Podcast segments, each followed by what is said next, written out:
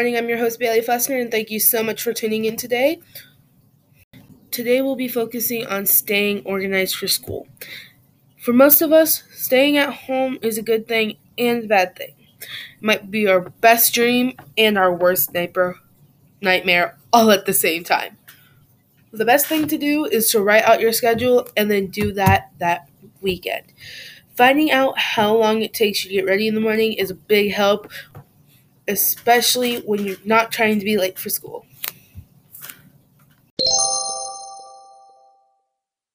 Next tip, making your lunch and then finding out that you don't have enough time to eat it because your next class is next. Well, instead of having a fuss, make your lunch the night before or that morning. That way, you won't have to worry about making your lunch. Just grab it out of the fridge and eat it.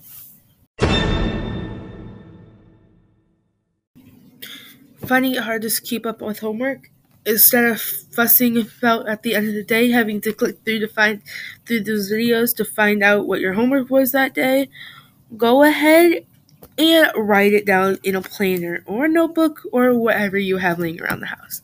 It'll be easier to keep up with homework if you know. And if you're like, oh, there's no time to do that. Yes, there is.